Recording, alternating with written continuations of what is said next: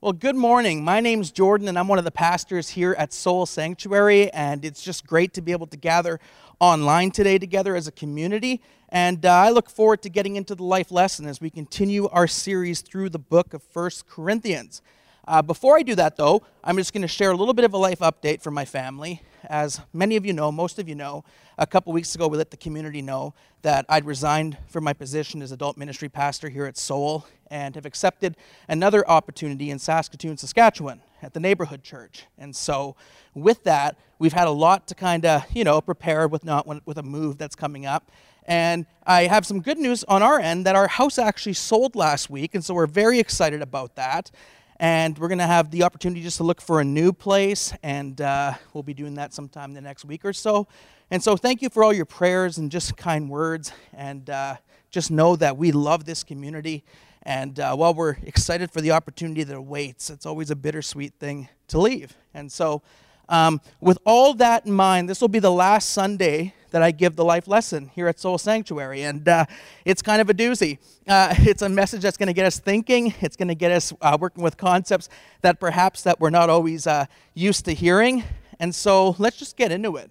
A couple of weeks ago, we talked about the resurrection of Christ, and we talked about God's grace and how God's grace, in fact, pushes us and empowers us in how we live for Him in this world.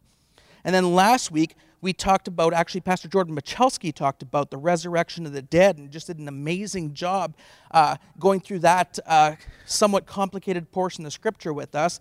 And if you never caught it, make sure to go online and, and, and give it a watch. It, it is very well worth your time. He did a great job. And today we're going to talk about the resurrection body and the implications of all of this and how this uh, has implications not only for our future, but also for how we live today. And so, really, the topic that we're looking at today is the topic of transformation or the topic of change. And so, we all know what that kind of looks like. When we hear those words, certain associations come to mind. Um, let me give you just a couple examples. Uh, think about vehicles over the years, from like, you know, the early days of like, you know, the old school, really neat antique models um, to where we are today, to where we were five years ago. Um, things change, things transform, things develop, things quote unquote get better, right? And uh, e- even a couple weeks ago when I did a trip, I rented a car, and uh, the car we drive is a 2016. And this car had all sorts of features that my car didn't, right? It told me when someone was in the lane next to me. There were all sorts of things that I wasn't used to. And change and transformation like that can be cool for us. It can be stressful at times, but at the, at the end of the day, if something works better, we appreciate that sort of thing.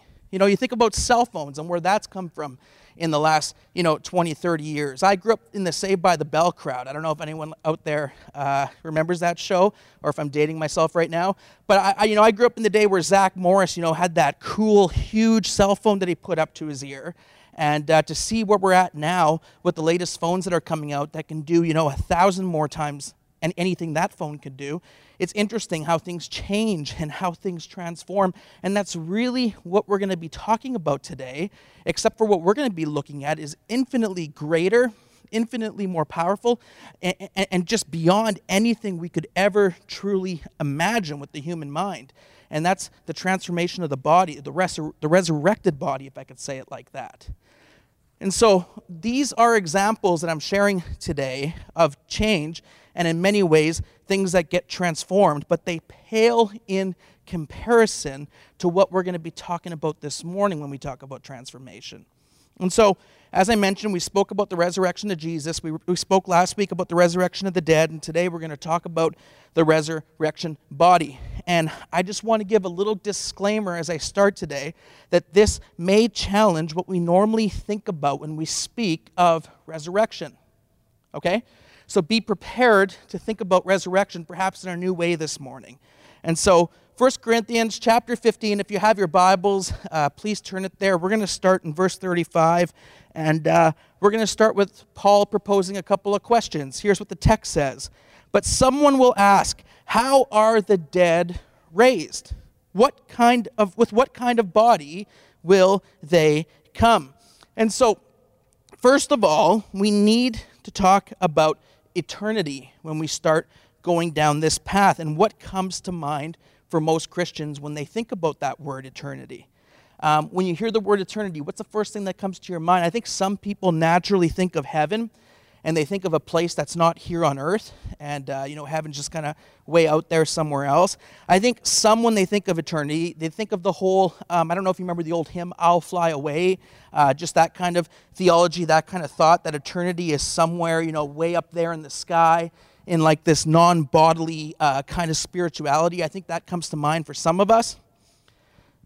But we all have different thoughts and associations that come to mind when we think of the word eternity. But let's suggest this morning that eternity doesn't take place somewhere in the sky in a non bodily form. But what if eternity takes place here? What if eternity takes place with God in the new creation? And so, this is what I believe the scriptures are going to point us to today. You see, the scriptures speak of a full bodily resurrection and not simply of a non bodily existence like many are led to believe. Pastor Jerry uh, talked about this in his life lesson uh, a few weeks back. And uh, for context and really just to better understand the mindset of the Corinthian church and to understand where all this was coming from when the Apostle Paul was explaining these things, we must recognize that the Corinthians were born into a Greek worldview. And within this worldview, there are two worlds that are spoken of there's the spiritual world and there's the material world. Okay? So the spiritual world, Plato and the other Greek philosophers refer to this as the immaterial world, a place with no physicality. It was spirit, it was a place not here on earth. And uh, and, and there was mystery to it. There was intrigue. There was awe. That's what they thought about when they thought about the spiritual world. The material world, which is the physical world, what, what, what we experience right now, um, what we exist in right now, and which would have been seen in these days as evil predominantly. You see, Plato and other philosophers of the time taught that at death you are set free, and I quote, exact quote, from the prison house of the soul and you go to what Plato called the eternal forms. Which, to get our mind around this, is kind of, in a sense, what Christians sometimes think of today when they hear the word heaven, which is this place of a non bodily spirituality way up in the sky or way out there or somewhere far from the earth. And the parallels really that exist between Plato's teachings and what lots of modern evangelicals think is actually, when you think about it, kind of scary. And it's kind of interesting that we, we have those thoughts and that we think that way when it comes to resurrection. Because at best, it's an incomplete story, and at its worst, it's actually a dangerous and really improper paradox of the gospel. And this is what the Corinthians were born into. This was the world in which they lived. This was the common thought and language that people were used to, whom the Apostle Paul is going to address here when he talks about the resurrected body. And yet, the scriptures actually teach us that the world that God made is good, that the body is good. Time, mountains, space, water, land, all of it, when it was made in Genesis, is called good in the beginning, it was all good, and it's God's creation that we are not, you know, led to believe one day will be scrapped and thrown away and uh, started over. But God is going to renew and remake and shape everything back into His image, into the image in which it was always intended for things to be.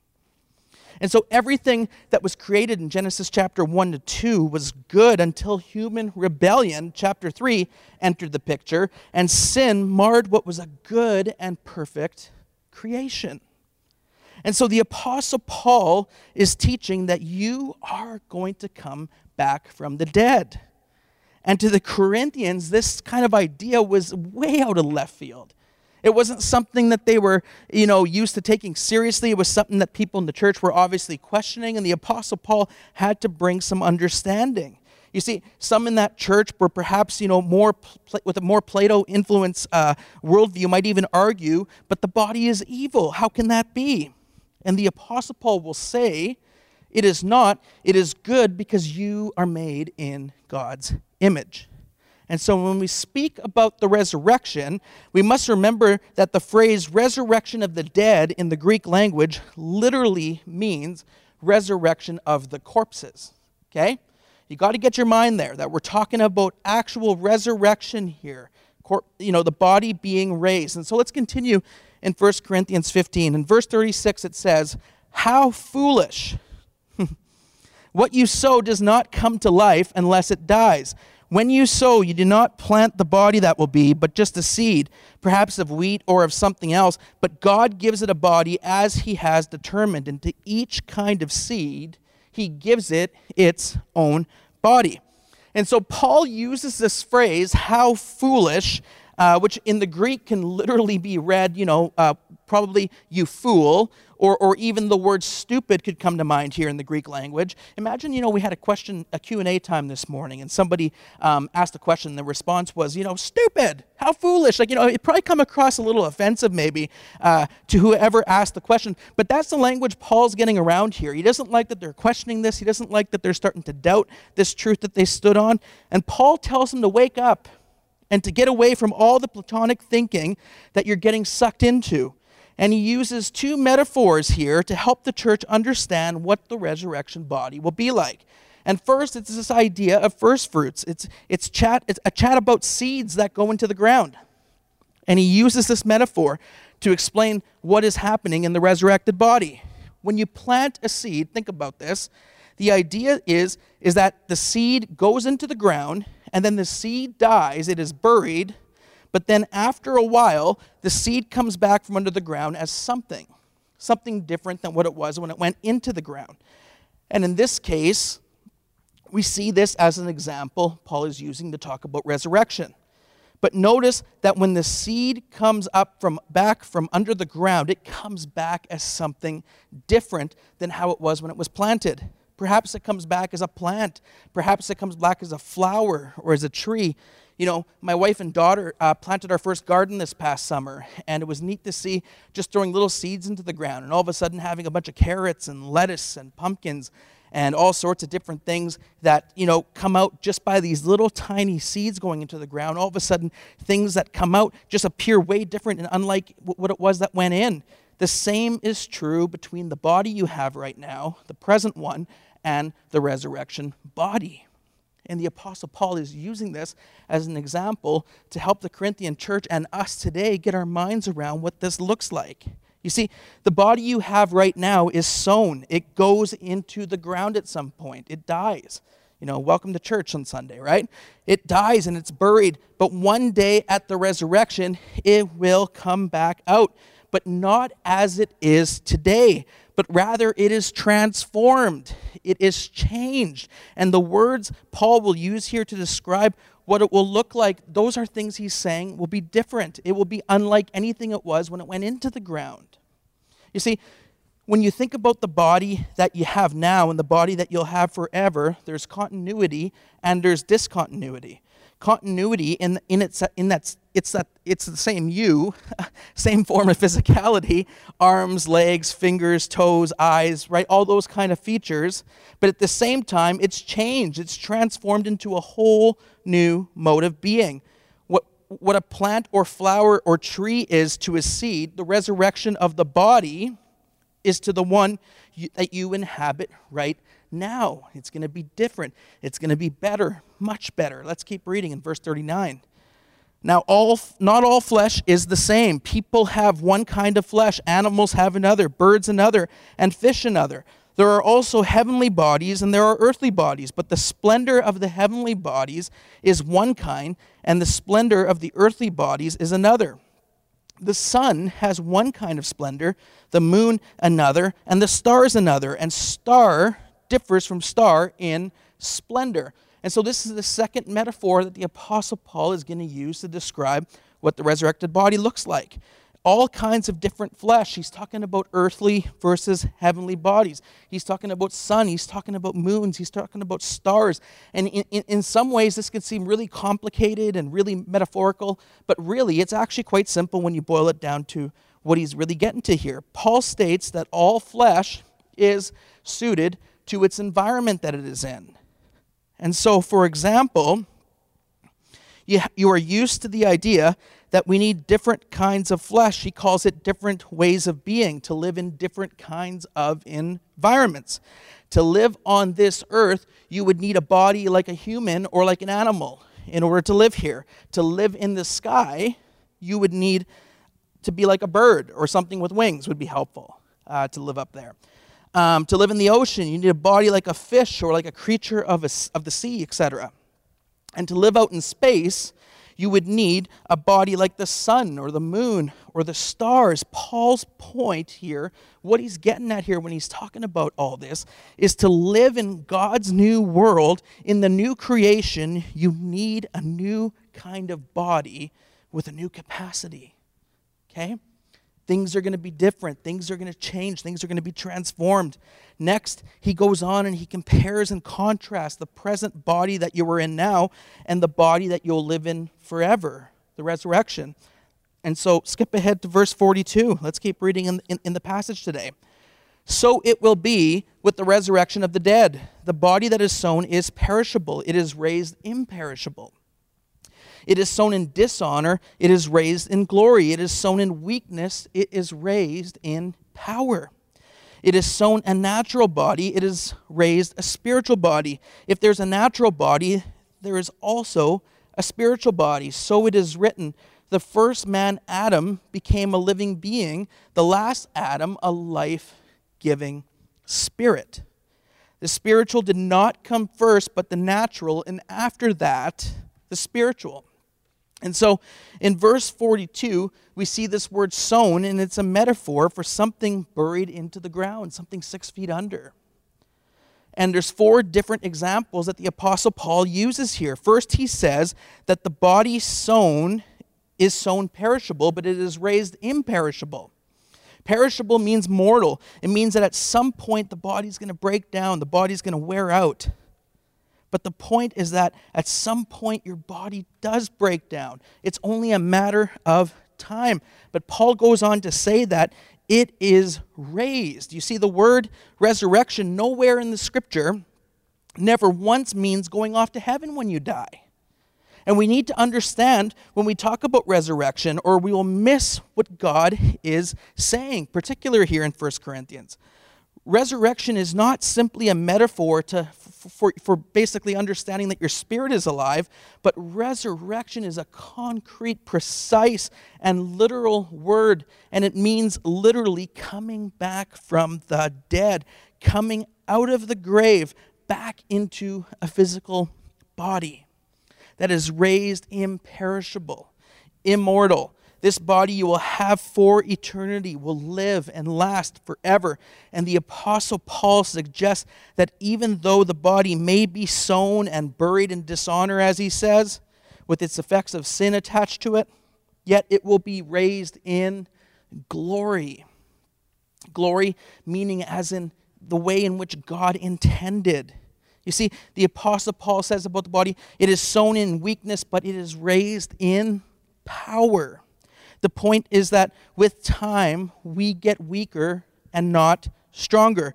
Our bodies will break down as we age. Things you were once able to do, you can no longer do anymore as you age. You know, this is like every sports fan's biggest fear, right? You know, when your favorite player who's had so many good years either on the ice or on the field or on the court, you know, is now that player who should have retired five years ago, right?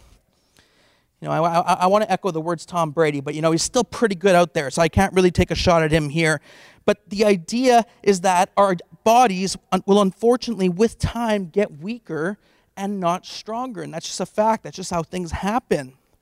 But Paul says, not to worry. Good news, church, because we will be raised in power. And our new body will be unlike the one we are in right now. And it'll be exactly as God intended no sin, no sickness, no aches, no pains, etc. You know, just boundless energy. You know those moments in life where you just feel like you can do anything, right? When you can just take on the world and you have such energy, you know, it kind of happens to me probably, you know, once every few years, but, you know, getting away from that.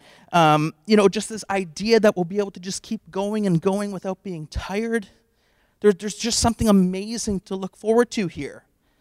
And we have a natural body, but we can be confident that we'll be raised in a spiritual body.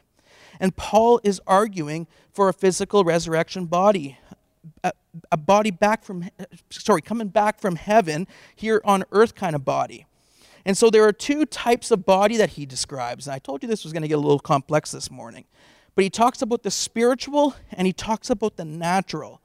And the natural body is the one that is characterized by sin and by the fall and all of the effects that go with it. And that's why we experience things like, like aches, pain, sickness, all the things that we don't want to experience. Spiritual body means animated by the Holy Spirit exactly as how God intended. And, and, and, this isn't just some ghostly thing, but this is flesh, blood, hand, fingers, toes, all those things you'll find with this body. The body you have right now is animated by the soul, but the resurrection body will be animated by the spirit, and it will be imperishable, glorious, powerful, fit to live eternity, eternally with God. And so Paul talks about this, and he, he uses this, this idea of, you know, the first and the last Adam in Genesis chapter 2, verse 7, we read these words Then the Lord God formed a man from the dust of the ground and breathed into his nostrils the breath of life, and the man became a living being. And so Genesis talks of the first Adam, the first man who walked on the earth. When Paul speaks of the last Adam, who's he speaking about when he, when he talks about the second Adam? He's talking the last Adam, sorry, he's talking about Jesus. And it's a name used to show fulfillment. Adam and Jesus are parallel because both Adam and Jesus represent humanity here. In Adam, because in the first Adam, because of one human sin leading to death, now all who are in Adam, we because of Adam's sin are also born into sin and death. But because of Jesus' resurrection leading to life, then all who are in Jesus by faith and now in him and so, what happened to Jesus will now happen to you. You are in Jesus. And Jesus goes through death, comes out on the other side in resurrection, and that is the upcoming future for all the followers of Jesus. And that's our hope, friends. And we can get excited about that and we can marvel at that. And, and, and it just goes beyond anything that we could really comprehend with our human minds. Let's keep reading in verse 47. The first man was of the dust of the earth, the second man is of heaven, as was the earthly man. So are those who are of the earth. And as is the heavenly man, and so also are those who are of heaven. And just as we have borne the image of the earthly man, so we will bear the image of the heavenly man.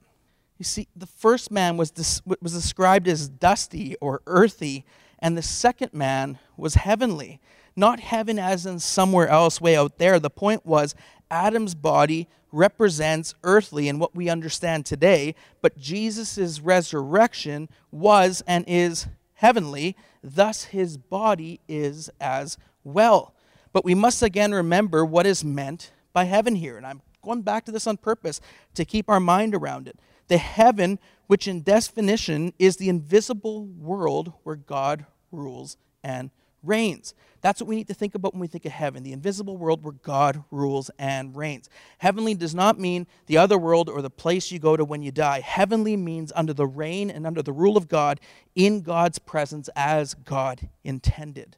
And so, the point of this illustration, the point of this example, is that Adam's body, earthy, dusty, broken by sin, you know, mortal, that's where that, that, that's what we find in Adam's body. But in Jesus' resurrection body is heavenly, animated by the Spirit, under the rule and reign of God in the shape that God intended, in God's presence, immortal. And we read in the Gospels about Jesus appearing to many, and some couldn't believe that he was standing before them in bodily form. In examples found in Luke chapter 24, starting at verse 36, let's check this out. While they were still talking about this, Jesus stood among them and said to them, Peace be with you. And they were startled and frightened, thinking they saw a ghost. He said to them, Why are you troubled? And why do doubts rise in your minds? Look at my hands and my feet. It is I myself. Touch me and see. A ghost does not have flesh and bones, as you see I have. And when he had said this, he showed them his hands and feet. And while they still did not believe it because of joy and amazement, he asked them, Do you have anything here to eat? And they gave him a piece of broiled fish, and he took it and he ate it in their presence. And so when Jesus appeared before them, some thought he was a ghost, and he's like, No, no, no, no, touch my hands. Look, look, here it is, here it is.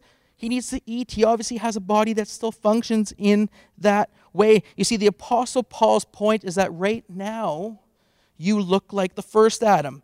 You live in a body that is earthy, that is broken, that is animated by the soul, and this body breaks down. It wears down. Your body falls apart. It has been broken by sin and all that comes with it. Right? Welcome to church, friends. But one day, for the followers of Jesus, here's the good part you will not look like Adam, but you will look like Jesus. And one day you will have a body animated by the Spirit, a heavenly body, in, in the shape that God had intended all along. And so, in Paul's mind, all the talk about resurrection is about becoming like Jesus. All this talk about resurrection is about becoming like Jesus. If you are a follower of Jesus, you wake up every day, and what's the goal or what should be the goal of your life? Well, the goal of your life should be to become more like Jesus, to know Jesus, to live out his teachings, to think like him, to act like him. That, that's what it means to follow Christ, that we want to become more Christ like. In, in, in this process that we call sanctification, the process of becoming more like Jesus in our discipleship. But for Paul, he went even further and he said, One day you will look like Jesus, literally in a body like Jesus, in a heavenly body. Let's keep reading. Verse 50 to 56. I declare to you, brothers and sisters, that flesh and blood cannot inherit the kingdom of God, nor does the perishable inherit the imperishable. Listen, I tell you a mystery. We will not all sleep, but we will all be changed in a flash, in the twinkling of an eye, at the last trumpet. For the trumpet will sound, the dead will be raised imperishable, and we will be changed. For the perishable must clothe itself with the imperishable, and the mortal with immortality when the perishable has been clothed with the imperishable and the mortal with immortality, then the saying that is written will come true death has been swallowed up in victory. Where, O oh, death, is your victory? Where, O oh, death, is your sting?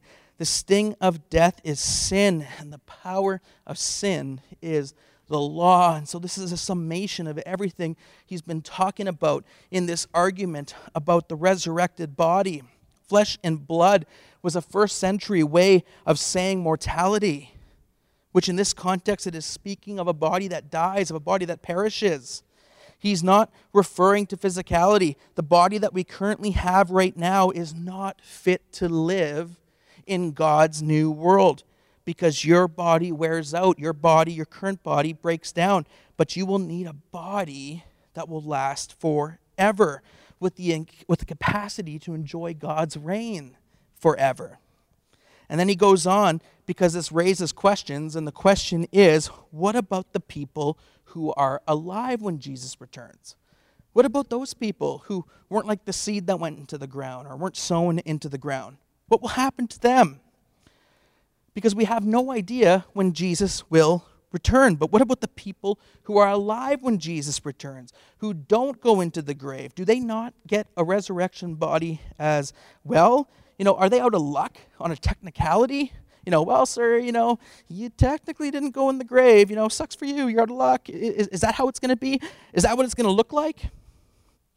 Are you stuck in a body with problems and issues for the rest of your life? Well, verse 51 tells us no. It tells us that that's not going to happen. So, you know, I think he probably knew that that was the answer that was coming up. But it says, Listen, I tell you a mystery. We will not all sleep, but we will all be changed. We will all be changed. We will all be transformed here.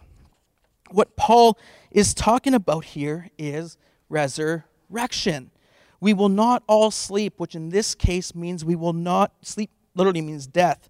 And so some will be alive when Jesus returns to the earth. But don't worry, you won't miss out because we will all be changed. We will all be transformed.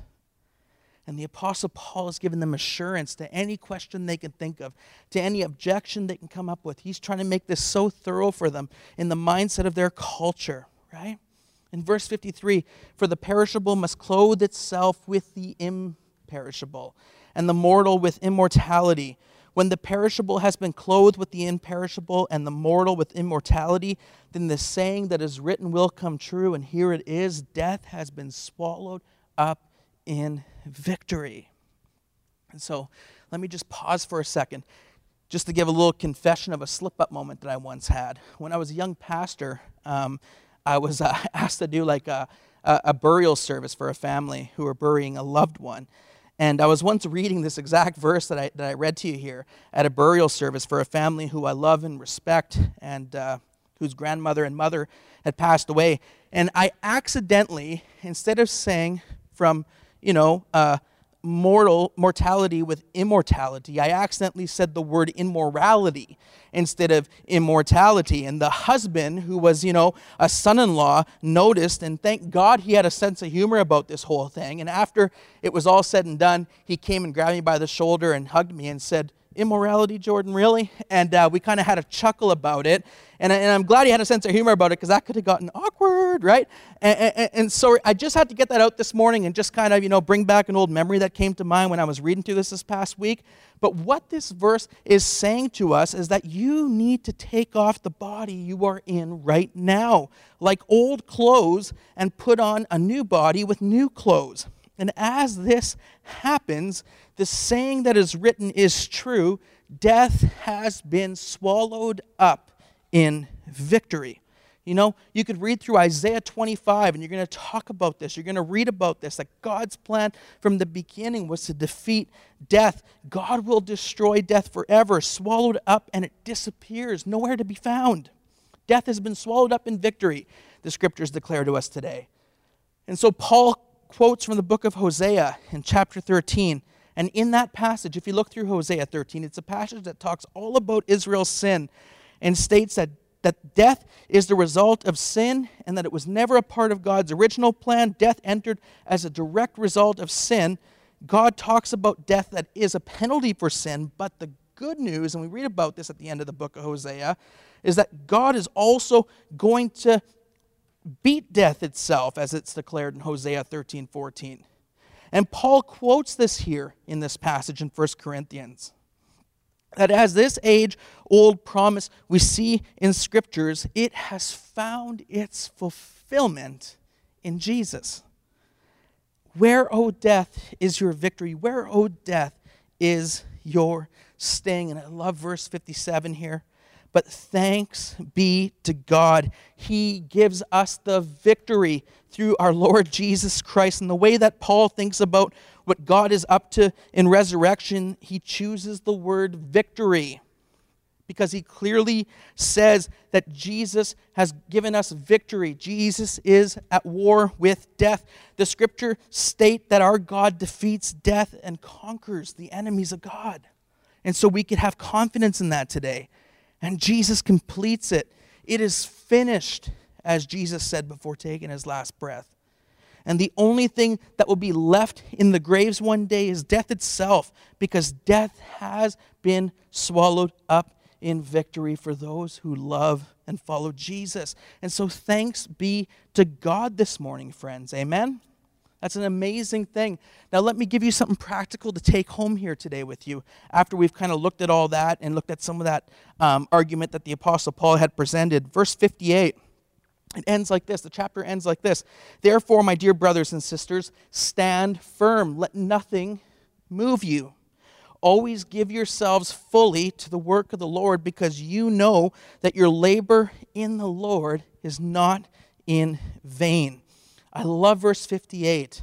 I like how it starts with therefore. Here's a quick, just a quick rule when you read scripture. Anytime you see a therefore in scripture, what you need to do is figure out what it's there for, okay? You got to realize why is he saying that? What are we transitioning from?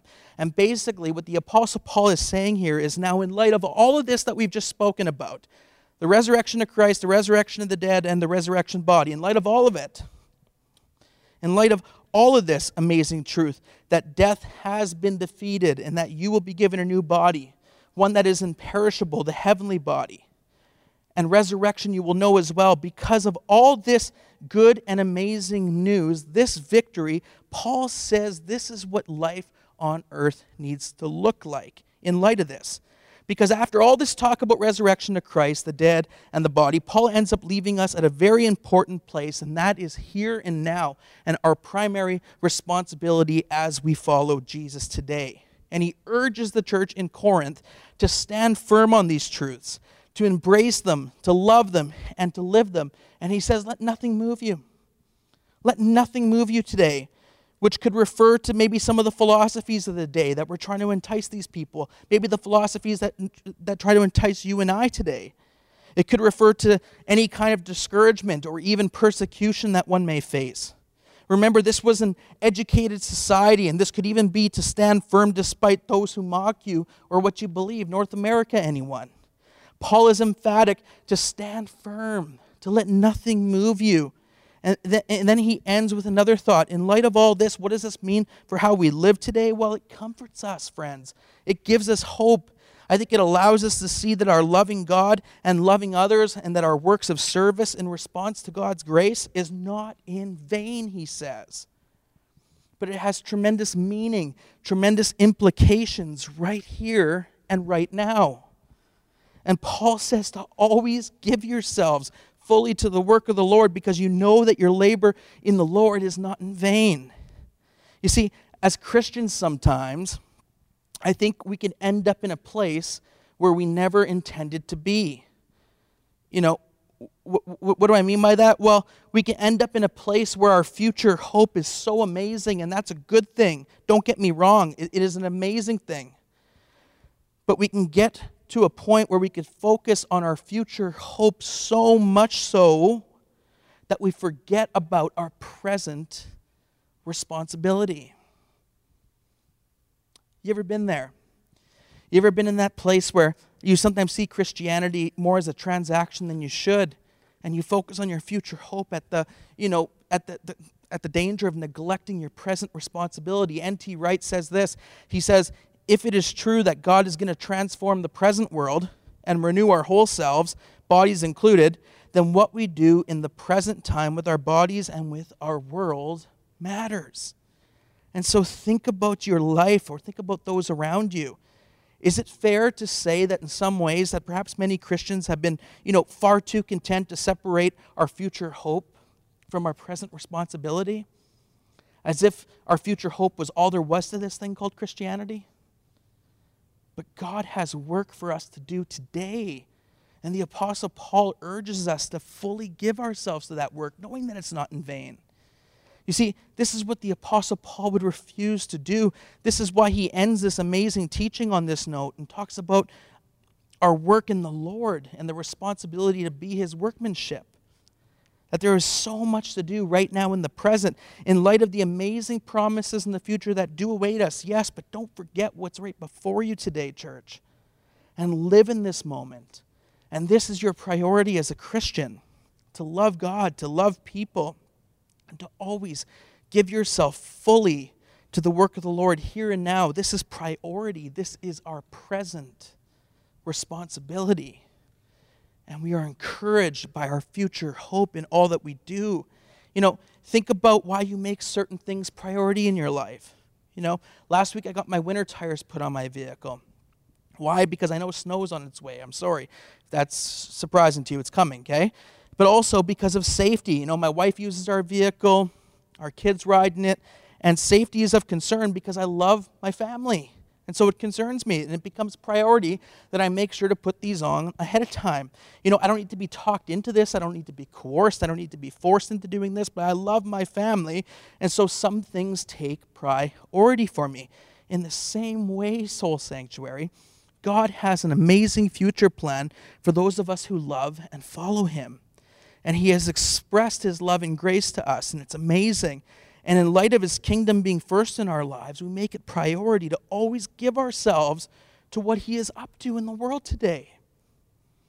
And we know that as we serve and as we love and as we give, and as we sacrifice, and that not even, you know, a cup of cold water given in his name will go unseen, as scripture says, you know, we know that as we do this, our labor is not in vain, but it has meaning, it has purpose, and in him we can make a difference, which is one of our family values at Soul Sanctuary. The Apostle Paul's teaching and doctrine on resurrection doesn't send us into some casual living in the present, but it sends us back into our present world and into our present life of obedience to Jesus. There is so much that we can do, and we can make a difference here and now. And so, what you do in the Lord in the present time, make no mistake, friends, will last. It will make a difference. There is much to do. We dare not be content to separate our future hope from our present responsibility as followers of Jesus. The point is is that the Christian life is not simply to, to achieve a transaction, but the goal is that as we interact with God, we are empowered to go out into the world and love others and share His message with them. And this work is not in vain. And so I'm going to end this morning just by quoting verses 57 and 58. And I'm just going to take time to pray. And I pray that this is an encouragement for you, friends, that God has so much for us to do right now. He's invited us to be a part of it. Always give yourself to this work, friends. It is not in vain. Let's read verses 57 and 58, and then I'll pray. But thanks be to God. He gives us the victory through our Lord Jesus Christ. Therefore, my dear brothers and sisters, stand firm let nothing move you. Always give yourself fully to the work of the Lord because you know that your labor in the Lord is not in vain. Let's pray. Heavenly Father, I just thank you for your word today, God. I thank you um, just for the promises that await us, Lord, as those who follow you, God. The promises of resurrection, Lord, the promises of a new body, the promises of, of, of eternity with you, Lord God. And I just thank you for that today. And I pray that you would just encourage each one of us today in that. But Father, help us just to also, in light of that, Lord God, always give ourselves fully to whatever it is you'd have us do today, here and now. God, empower us, strengthen us, open our eyes to opportunities all around us. And thank you, Holy Spirit, that you are with us, that you comfort us, you lead, you guide, you empower, you strengthen. God, we just give you thanks today. And so, God, I pray, God, that you would just speak to our hearts in whatever way you want to this morning. And thank you, Lord, that you empower us, Lord God, to go out into the world and represent you. And we ask this in Jesus' name. Amen. Well, this morning I want to leave you with the blessing. And so, as in ancient times, the one who blessed did so by extending hands, and those who want to receive a blessing did likewise. Soul Sanctuary, here's a blessing for you today. Eternal God and Father, by whose power we are created and by whose love we are redeemed, guide us and strengthen us by your Spirit, that we may give ourselves to your service and live this day in love to one another and to you through Jesus Christ, your Son, our Lord. Amen. Amen. God bless you.